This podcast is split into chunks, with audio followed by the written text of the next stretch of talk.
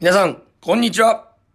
トランジット新たの熱血マンデー野球塾担当させていただいております。トランジット新たです。よろしくお願いいたします。ホークス、残念でした。優勝をすることができず、日本シリーズに進むことができずという結果になってしまいました。クライマックスシリーズファイナルステージ、えー、オリックスバファローズに敗れて、えー、結果的にはアドバンテージも含めて、1勝4敗ということで、今シーズンの戦いを終えました。まずは、えー、福岡ソフトバンクホークスの選手の皆様、そして、福岡ソフトバンクホークスに関わっている全てのスタッフの皆様、そして、ファンの皆様、1年間本当にお疲れ様でございました。まずはですね、今年も1年間、えー、143試合プラスオールスター、そしてクライマックスシリーズ、えー、こちらをですね、あのー、純粋に、えー、プロ野球を楽しませていただいた、野球を楽しませていただいて、歓喜させていただいたことに対して、感謝させていただきたいと思います。本当にありがとうございました。そしてですね、えー、1年間、えー、このラジオで、えー、全試合、えー、完全解説を、えー、今日で終えることになるんですけども、それに携わらせていただいたことに、えー、まずは感謝でございます。聞いていただいた皆さん、本当にありがとうございました。悔しい。本当に悔しい、えー、まあ、結果的にシーズンになってしまいました。えー、同率首位で、えー、迎えた最終戦、あまあ、最終戦も首位で迎えたのか、えー、結果的に同率首位ではあったんですけども、えー、直接対決の成績上、オリックスの優勝が決まってしまうという悔しい結果。これが1週間、2週間前。そしてそこから西武に似立てして、えー、ファイナルステージ、クライマックスファイナルステージまで進んだんですけども、オリックスにやはり相性の悪さが露呈してしまって、まあね、オリックスさんの方が、えー、力が上回ったと。おまあ、正直、完敗だったかなというふうに思います。えー、その試合をですね、今日もしっかり4試合、えー、クライマックスファイナルシリーズ、えー、完璧に解説、完全試合、えー、完全解説をさせていただきたいと思います。これで今シーズンの試合の解説、えー、ホークスの試合の解説は終えることになるんですけども、さらに気合を入れて解説していきたいなというふうに思います。えー、そしてですね、今日もメールいただいております。ありがとうございます。ラジオネーム、カルロスト式と俺がドライブさんからいただきました。ありがとうございます。えー、アルツさん、こんにちは。こんにちは。毎回、ポッドキャストで聞いている長崎在住のホークスファンでございますと、おお毎年夏休みに家族でドームに足を運んで応援に行っています。ホークスの今シーズンの戦いが終わってしまいましたねと、最後のさよならとても悔しいですと、本当に選手の皆様はよく頑張っていました。今年は怪我やコロナで思ったような試合ができない時期もありましたが、筑後ホークスの活躍が見られたのは明るい材料ですと。確かに、筑後三兄弟活躍してくれましたね。そして昨年4位だったことを考えれば、今年はオリックスと同率首位まで順位を上げたので、来年は今年の悔しさをバネにして、えー、パリーグ優勝、そして日本一までたどり着いてくれるんじゃないかなというふうに思っていますと、新田さんの野球愛、ホークス愛が伝わるこの番組が大好きです。ホークスも新田さんも応援していますといただいております。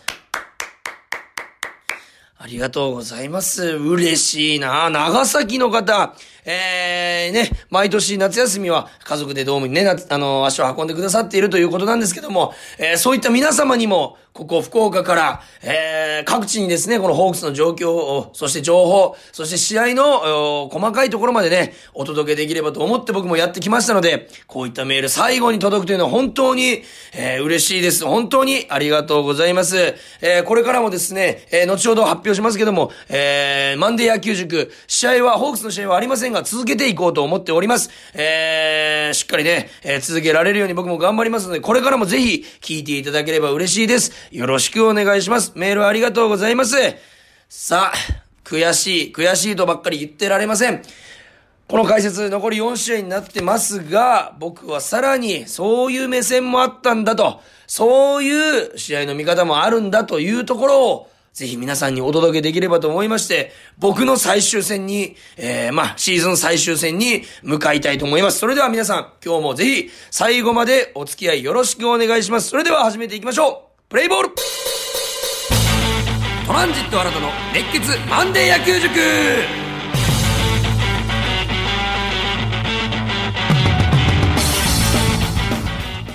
それでは振り返っていきましょう。まずはですね10月12日クライマックスシリーズ第1戦ファイナルステージの第1戦水曜日の試合でございます。5対0の完封負けをした試合でございます。相手の先発ピッチャー山本由伸投手。そしてこちらの先発ピッチャーが石川投手ということで、えー、両ね投手の投げ合いになったんですけどもどうしようかな。まずは山本由伸さんからちょっと振り返っていきたいと思います。えー、もう押しも押されぬ、えー、オリックス、そして日本のエースであります山本由伸さん、8回5安打無失点、116球のゼロ四死球の完璧な投球でございました。ホークス5安打しか打てず、ということになってしまったんですけども、何がこの日一番良かったかと言いますと、変化球もそうなんですけど、何よりコントロール。インコースのコントロールがこの日完璧でございました。もうこの1点にやられたんじゃないかなと僕は思っております。例えば柳田選手に対して厳しく厳しくずっと インコースをつく、ストレートだけでなくスプリットも、そしてカットボールもインコースをどんどんどんどんついていく。デスパイネさんに対してもどんどんどんどんインコースをついていくと。そして構えたところも若月さんも、相手のキャッチャー若月さんもかなりインコースを要求していたんですけども、8回、はちょっと乱れるところあったんですけど、1回から7回はほぼ構えたところ通りにインコースにビシバシボールが行っていた。このコントロールにやられたのかなというふうに思います。なかなか踏み込んでいけなかったと。インコースを意識するあまり踏み込んでいけず、そしてちょっとね、考えが定まらないまま、えー、バットを振ることによって詰まっちゃったり、見逃しちゃったりという結果になっちゃったんじゃないかなと。山本由伸さんの思い描いたような投球をさせてしまったなとそしてね、あのー、2連打、あ連打を2回放ったんですよ。ホークス、えー、5回のノーアウトからと8回のワンアウトから、この2回連打が出たんですけども、これがね、得点につなげることができなかったということで、やっぱりね、連打が出るイニングというのは、絶対に、えー、得点につなげてるんですね。これはなぜかというと、なかなか連打というのは生まれない。特に日本一の投手、山本由伸さんから、連打ということが生まれないんですね。だからこそこの連打の時に、フォアボール、エラー、そして送りバント、エンドラン、盗塁などを絡めながら、得点に結びつけることができていれば、ちょっと試合を動かせたかなと。というふうに思います。そして、えー、この日山本由伸さんの真骨頂と言えるようなシーンがあったんですけども、これなかなか取り上げられないシーンで、えー、細かすぎてわからない方もいらっしゃると思うんですけども、ちょっとすいません、聞いていただきたいと思います。僕のね、や、中で山本由伸投手の一番すごいところは、強気、強い気で攻めていくそれと頭脳を使って攻めていく。このバランスが本当に完璧なんですね。もちろん技、そして気持ちがないとこれはできないことなんですけども、強気でどんどんどんどん攻めていくところと頭を使った投球、これのコンビネーションが完璧だからこそ、相手を完璧に打ち取ることができる。これが山本由伸さんの僕は一番の長所だと思ってるんですけども、その象徴的なシーンが、えー、ございまして、これね、ホークスのキーマンでもありました、デスパイネさんに対してのえー、投球になるんですけども、えー、これはですね、いつだってかな、7回の表か。えー、確か7回の表だったと思います。こちらの7回表の投球でございます。これなぜすごかったかと言いますと、えー、前の打席で、えー、デスパイネさんが、えー、カーブを、えー、ヒットにしてるんですね。デスパイネさんが高めのカーブをヒットにしていた。というのを皆さんまず頭に置いてください。山本投手が投げたカーブをデスパイネさんが前の打席でヒットにしていた。それに対して、なんと初球、山本由伸さん7回表のデスパイネさんの初球、カーブをあえて投げたんですね。これもちろんデスパイネさん待ってないので、見逃したんですよ。デスパイネさんなぜ待ってないかと言いますと、前の打席でヒットにしている球を初球から投げてくる。まあ、ストレートであれば、可能性としてはね、まだあるんですけども、なかなか変化球というのは、まあ、その変化球を潰しちゃうんですね、選択肢から。山本由伸さん特にいろんな変化球持ってますから、カーブの一球を選択肢からなくしたとて、スプリット、チェンジアップ、ツーシーム、カットボール、スライダー、落ちるスライダーという風にたくさんコントロール、あえー、選択肢があるんですね、変化球の。だから、カーブをあえて投げる必要ないんです。ただ、あえてカーブを投げた。これはデスパイネさんが絶対に待っていないだろうという感覚のもと、考えのもと、えー、バッテリーで考えてカーブを投げた。その考えの通り、デスパイネさんは待っていなかったので見逃した。ここが山本由伸さんの頭脳のポイントですね。頭脳を使ったところのポイント。そしてこれ見逃してワンストライク。そして次の球、高めの釣り玉。まっすぐストレートを投げたんですね。かなり、あボールだったんですけども、デスパイネさんはもう追い込まれたくないので、振るという意識が頭にありすぎて、ボール球に手を出しちゃって、2ストライク。この時点で99.9%山本由伸さんのもう勝ちは決まってるんですね。えー、これなかなか難しい、えー、シーンではあるんですけども、いくらプロの世界と言っても、山本由伸さんの力を持ってすれば、この時点で99.9%。ここで、デスパイネさん考えることは、もう、吸収、を張るというよりはもうついていくしかないんですね。何を投げられても。という頭の中で、2ストライクでまだ遊び球いっぱいあるのになんと、山本由伸さん、そっから、ストレートを4球連続投げるんですよ。変化球を1回も使わず、最終的にセカンドゴロ。しかもストそのストレートも強気の部分が出て、えー、2ストライクからストレート、ストレート2球、どっちもインコースの厳しいコースついたんですね。これを2ストライクから、あわや間違えればコントロールミスれば真ん中に入って、ホームランを打たれる可能性まであるのに、インコースをえ攻めていった。ここが山本由伸さんの強気の投球。そしてインコースばかりじゃなく、えー、5球目はアウトコースにスラ、え、ストレート。これを、デスパイネさんが見事見逃したんですけども、最後、さすがに変化球来るだろうというところで、ストレートを投げて詰まってセカンドゴロという形でデスパイネさんを山本由伸さんが打ち取ったんですよ。ここの投球が僕はこの山本由伸さんの凄さ、そして、えー、まあ、この試合の、この打ち取られた、えー、の、もののが凝縮された1打席じゃないかなと。いうふうに思います。これは、デスパイネさんがどうとか言うよりは、もう山本由伸さんが凄すぎると。頭脳と強気、この気持ちと冷静になるところ、ここの使い分けができた完璧な配球、投球だったのではないかなと。なかなかね、ストレートを、えー、6球中、外国人、えー、打者に対して、パワーのある打者に対して5球続けるということはなかなかないんですけど、しかもワンストライク取った後から。これをずっと続けた山本由伸さんの勝ち、えー、完璧な勝利だったのではないかなと。こういうところに抑えられちゃったかなというふうに思います。そして、えー、山本由伸さんに対して、えー、投げ勝とうとしました石川さん。えー、まあ負けてはしまったんですけども、5回途中4安打2失点。えー、点数だけ見ると2失点なんで、まあギリギリ役割は果たしてるんですけども、4四死球と。4四球、4つのフォアボールを出してしまった。これ僕いつも言ってます。本当に、もうずっと言ってるんですけども、フォアボールって、まあ、出そうと思って出してるピッチャーは一人もいないんですけども、やはり失点につながってしまうと。え振り返っていきます。えー、2回裏、早速今日の明暗いきたいと思います。今日の明暗は得点も入っていない、この2回裏でございます。2回裏、ツーアウトを簡単に取った石川さんでしたが、えー、6番バッターの、えー、西野さんにストレートのフォアボール、4球でフォアボールを出してしまうんですよ。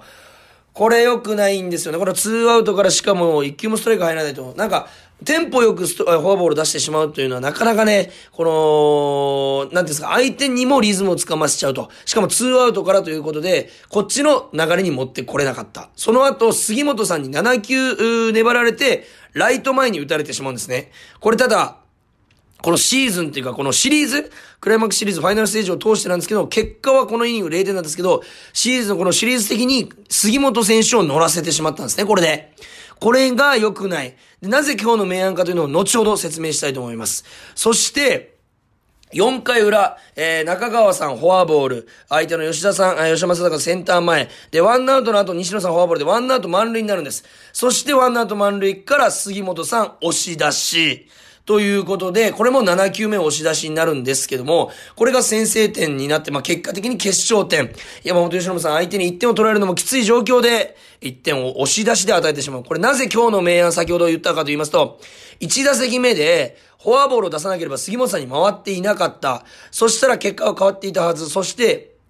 1打席目で7球粘らせてしまったせいで、十分ボールを、石川さんのボールをね、ほとんど見させてしまったんですね。変化球からストレート、そして球の、えー、球筋、どんな球が今日来てるのかと。そういうのを杉本さんに頭の中にインプットさせてしまった。これ、ボールをしっかり杉本さん的には見、見れていたので、1打席目で、2打席目で落ち着いて、ストライクボールをはっきり見分けて、最後は押し出しを選ぶことができた。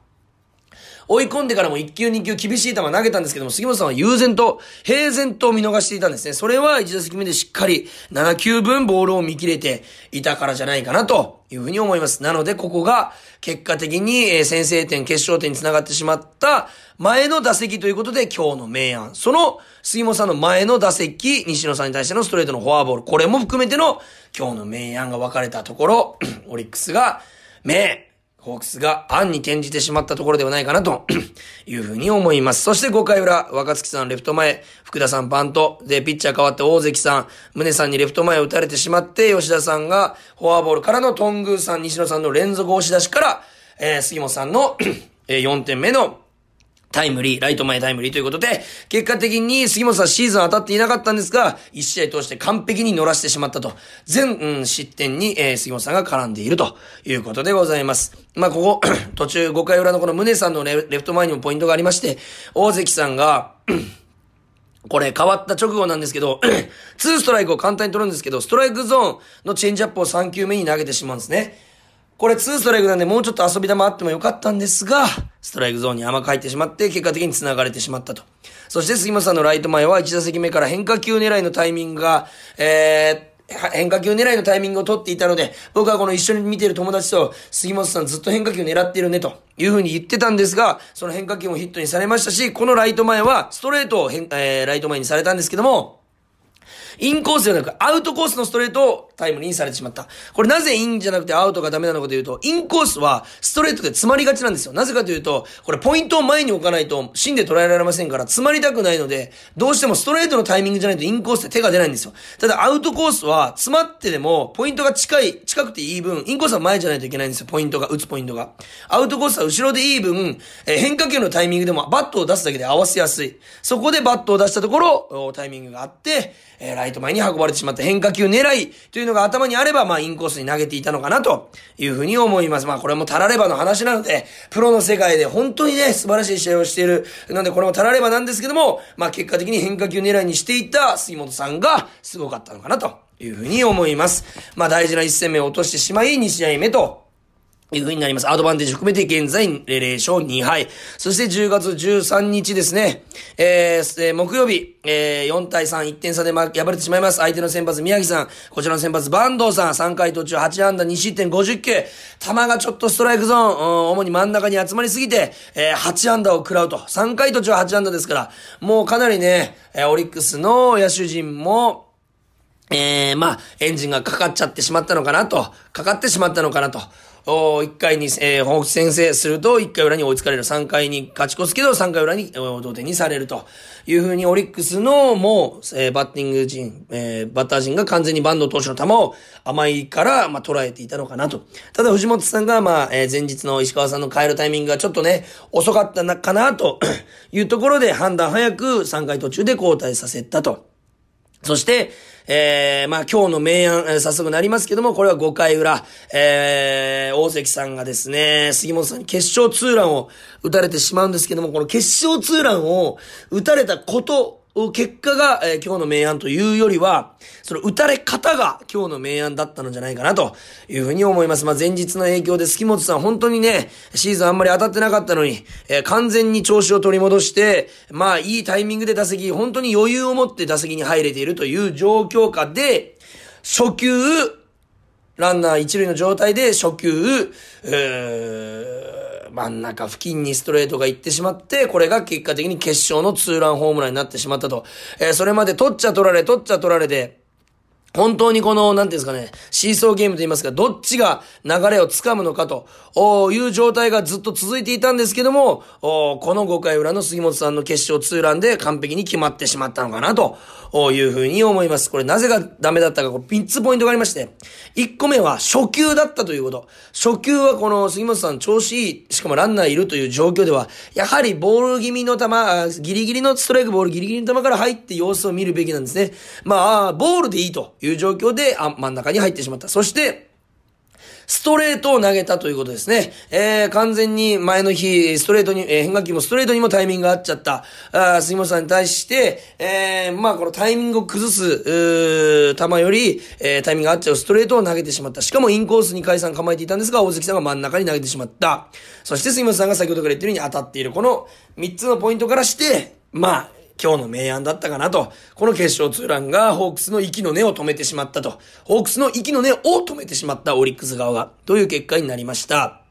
まあ、打線に関しましては、どこかのチャンス、かなりチャンスを作れてたんですよ。9安打も放ってます。えー、かなりね、チャンス作れてたんですけど、えー、1回、3回、9回と点を取ったの全部1点ずつ、どこかで複数得点2点取れていたら、あまあ、ちょっと長、違ったね、流れになっていたのかなと。えー、さらに1回裏の三森さんのね、えー、まあ、えー、ライトへの、ライト線への二塁打で勢いついてましたから、ここで2点取れていたら、大きかったのかなと。まあ、オリックス投手陣の粘りにやられたという言い方もできます。本当にね、オリックス投手陣から、全投手からほぼね、チャンスを作れてたんですけども、要所で点が取れなかったのかなと。えー、さらに5回裏に、その、吉本さんの決勝ツーランで、4対2にされた後に、1点を9回ではなく6回か7回にどちらか、えー、1点に絡むような、えー、得点が取れていたら、1点取れていたら、早めにね、次の1点が取れていったら、流れが変わったのかなというふうに思います。すいません。ちょっともう気持ちと、えー、まあ、喉がもう、すごい、えー、なんていうんですかね、自分の気持ちに喉が負けているのガラガラにね、まあ、いつもそうでしょうけど、なっちゃって今水を飲ませていただきましたけども、えー、本当にね、もう本当息詰まる、試合がここまで続いておりますというところで、これが結果的に負けてしまって、えー、アドバンテージ含めて0勝3敗ということで、なんといきなりホークス崖っぷちに立たされてしまうと。ここで第3戦、11月14日の金曜日、3対0の完封勝利でございます。相手、田島投手、こっち、えー、千賀投手、エース千賀投手、7回途中3安打、無失点81球ということで、球数も少なく3安打にも抑えて無失点。エース、ありがとう完璧な投球でございました。要所を占めるエースの投球、今シーズンで一番ストレートで、押していけた、強気で押していった、ストレートが走りまくっていた投球だったと思います。えー、吉田正尚さんに対しましては、ストレートと見せかけてカットボールをインコースに投げるというような配球も見られて、本当に見てるこっちも配球で楽しめられる、えー、楽しめるような、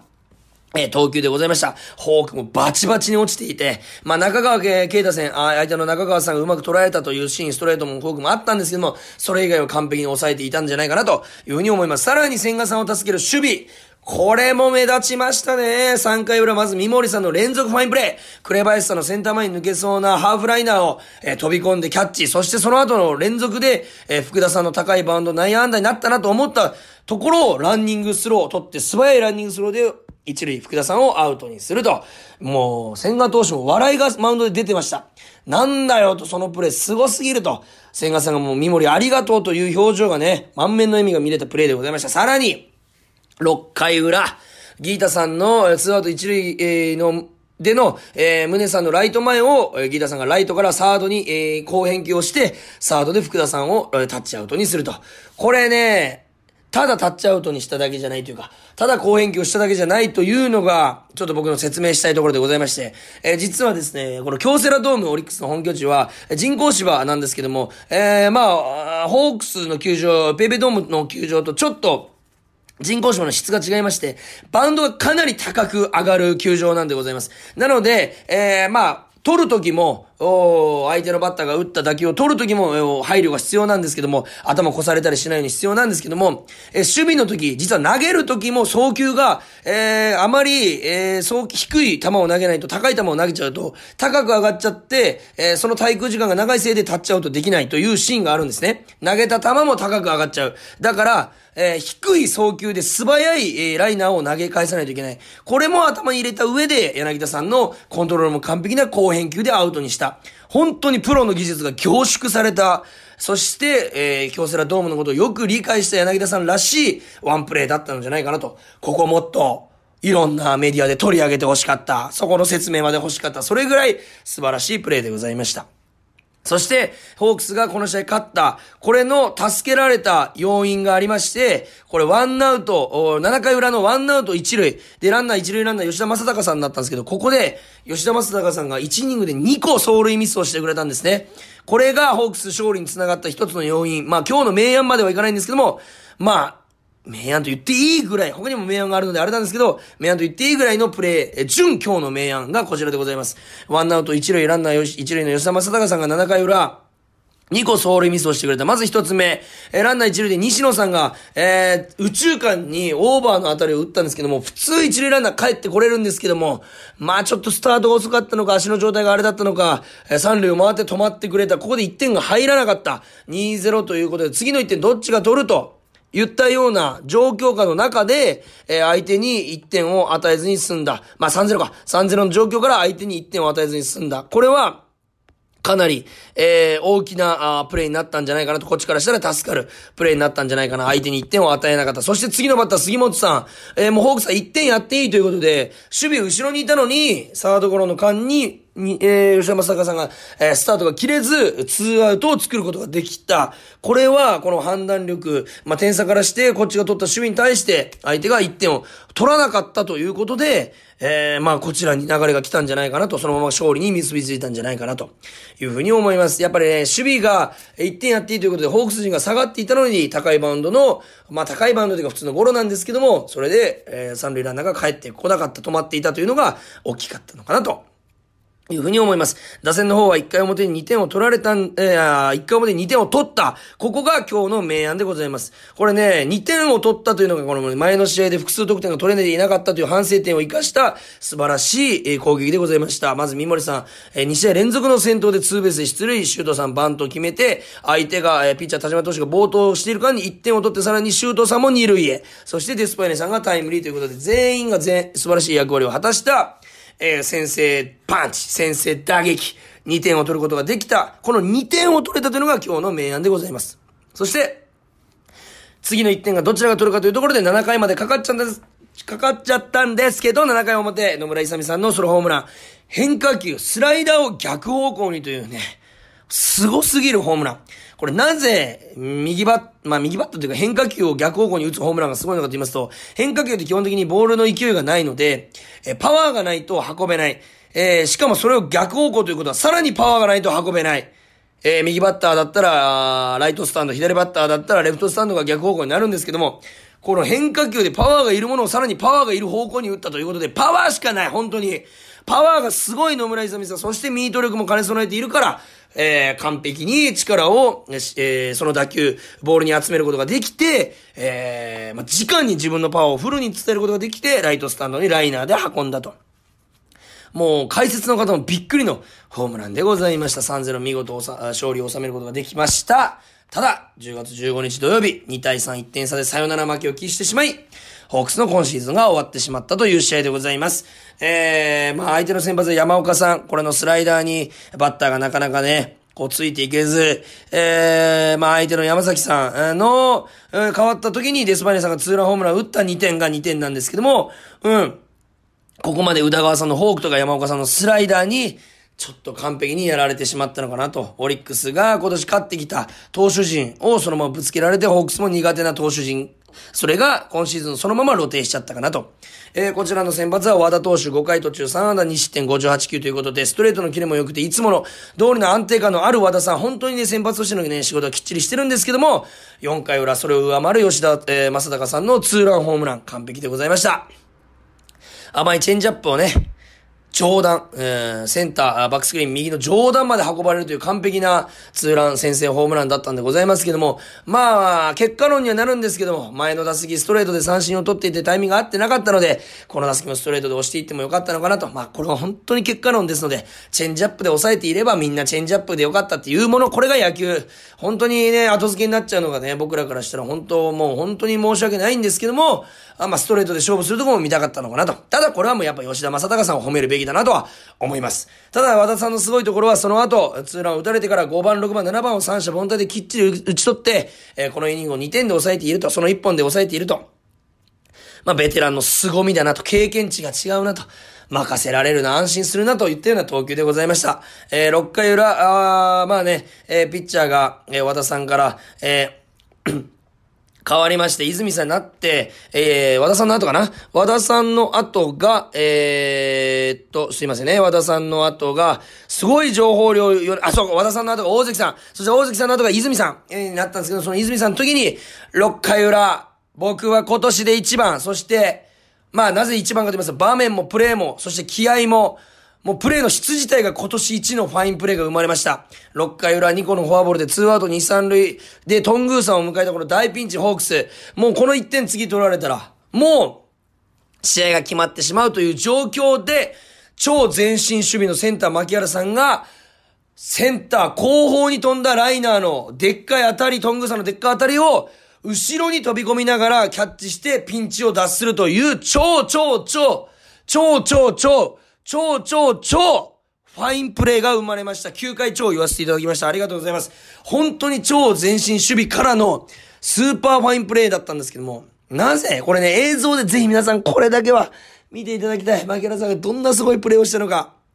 これね、すごいポイントが5つありまして、本当今でもまだ鳥肌、本当に今立ったんですけど思い出して。これまずね、前進守備だから、これ気持ちは前に来てるんですね。ランナーをとにかく二塁ランナーを返さないために、前に前に気持ちがいってるから、後ろの打球ってそもそも取るのが難しいんです。一歩目を前に切っちゃいそう。ただその中で一歩目をしっかり後ろに切って好判断スタート。そして打球の落下地点に対して守っていたところから直線距離で一個も無駄なく走ってる。一歩でも右左に行っていたら、もう間に合ってなかった。もうグロムの先っぽで取ってますから。そして後ろ向きには走りながらというのは、背中からボールが来てるので、とても難しいんですよ。ちょっとずつ、ちょっとずつ目を切りながら、えー、走っていく牧原さん。しかも直線距離。そして、後ろ向きに取り、えー、5つ目のポイント、後ろ向きに飛び込む。これね、前に飛び込むより後ろに飛び込む。これ皆さん想像してもらったらわかるんですけども、何も、なんですかね、見えてない場所というか、見えてない方向から飛んでくるのに、それを見えてない落下地点に飛び込むっていう難しさ。これ本当にすごいプレー。僕もセンターやっていたのでわかるんですけど、一番難しいところを、一番難しい場面で一番いいプレーを出した。牧原さんの本当にプロの、プロ中、もう解説も言ってました。プロ中のプロのプレーだと。本当これぞプロ野球選手だと。おこがましいですが、これぞプロ野球だよと。これぞプロ野球選手のセンターだよと言わせるような。僕は今年1年、全プロ野球、僕が見た中で一番のファインプレー、えー、だったのではないかなというふうに思います。本当に、ナイスプレーと言ったら軽すぎるぐらい、もう超ファインプレー。本当にプロの、えー、プレーを見せていただきありがとうございます。ただ、9回裏、えー、まあ、それでね、ああ、じゃあ、その後7回裏、えー、その牧原さんの、えー、ファインプレーの勢いそのままにデスパニアさんがツーラン打ったんですが、9回裏、モイネルさんが中川さんにサヨナラヒットを打たれて負けてしまったと。まあ、ストレートを自信を持って投げれる状況にモイネルさんがなく、まあ、フォアボールなど含めてなかなかこう、後半ね、シーズン後半から勢いに乗っていけなかったのが、まあ、出ちゃったのかなと。さらに相手のバッター中川さんが、本当にこのシリーズ、僕は、えー、吉田正尚さんが、まあ、結果的に、えー、MVP になったんですけど、最優秀選手にこのシリーズの。僕は杉本さんか中川さんかなというふうに思います。中川さん、このね、投げる球がないぐらいこのシリーズ打っていまして、えー、前の日もね、あのー、千賀さんから打っていましたし、えー、シリーズ4割かなこれ。えー、ここの情報でシリーズ4割、本当にこの試合も4打数2安打ですし、えー、いいピッチャーから強い、そしてチャンスに強い、そして、今シーズン2軍スタートだったにもかかわらず、しっかりチームの一員となって、もう後半、あオールスター前かオールスター以降からもずっと3番定着ですし、えー、オリックスの優勝の立役者の一人が、しっかり試合がを決めてしまった。こちらからしたら、決められてしまったというふうな試合になって、アドバンテージ含めて1勝4敗で、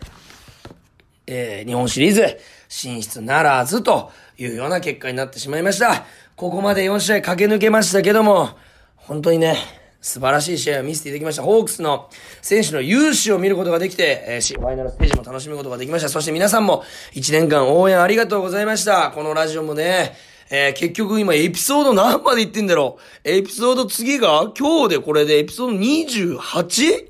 とかになるのかな？エピソードちょっと待ってくださいね。エピソードこれが今調べてます。エピソード 20? 結構いってるよ。えー、エピソード、おー20、これが 30! エピソード30になります。すごい量を解説してきたな。全試合オールスターも含めて150試合か。151試合か。人生初151試合連続解説させていただきました。皆さん本当に聞いていただきありがとうございます。そして広めていただきありがとうございます。そしてメールを送っていただきありがとうございます。皆さんのおかげで、今年は RKB、えー、エキサイトホークス、えー、のラジオで生解説も二度もさせていただくという貴重な経験をさせていただきまして、本当に自分が野球をやっていた以来、こんなに野球に携われるた、えー、年はありません。本当に幸せな一年でございましたし、それはもうすべてホークスの選手はね、素晴らしい試合、素晴らしいプレー、僕にが解説をさせていただけるようなプレーを、うん、していただいたおかげでありますし、聞いてくれる皆さんのおかげでもあります。聞いていただいた皆さんのおかげでもあります。本当に1年間ありがとうございました。一応ですね、このま発表にはなるんですけども、オフシーズンもマンデー野球塾、えー、熱血マンデー野球塾続けていきたいと思います。これはね、えー、どういう形になるのかは来週からのお楽しみ。まずは日本シリーズを解説しま、するかもしれませんし、え、それ以外のものをやるかもわかりません。まだはっきりと決まっていないんですが、一週間後ぜひ皆さん楽しみにしていただきまして、えー、これからもオフシーズンも、まだまだ皆さんの野球熱を冷まさないように熱血で新たがね、お届けしていけたらというふうに思いますので、ぜひこれからもお付き合いいただければと思います。そして熱血マンデー野球塾、まだあるらしいよって周りに言っていただいて、まだまだね、このメールの方もお待ちしております。やはり皆さんのメールあってオシーズン特に助かるかもしれません。皆さんとのメールの会話が、僕のこの熱血マンデー野球塾の内容の中心になってくる可能性大いにあります。皆さん、そこの、うん、みな、あなた、本当にメールをください。よろしくお願いします。メールアドレス、kor.rkbr.jp、kor.rkbr.jp でございます。すべて小文字でございます。皆さん、ぜひ、熱血マンデー野球塾にメールいただきまして、今シーズンの感想でも構わないですし、こういうプレイってどうなってるんですかこの選手について教えてくださいとか、本当に高校野球の話でもいい、オフシーズン。何でも社会人野球の話題でもいいです。本当にバットでもグローブでも道具のことでもいい。とにかく野球に関わる全てのことに関して、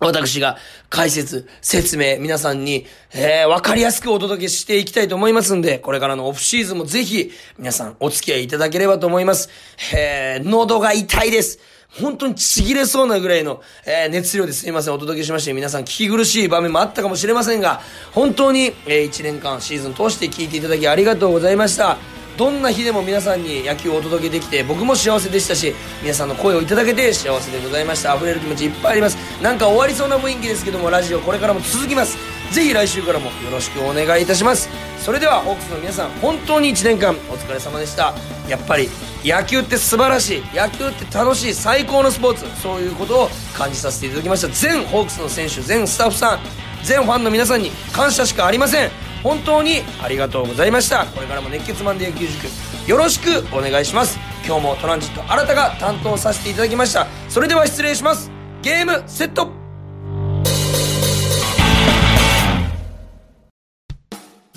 プロデューサーは幸三郎。ディレクターはボン。AD はマイルス。ワンコ好きのワンコ好きによるワンコ好きのためのスタッフもワンコだらけの尖った番組です。聞くだけでワンコとの生活がもっと楽しくなる。そんなワンダフルな毎日を過ごしませんか？山口玲香のドッグモーニングぜひ聞いてくださいね。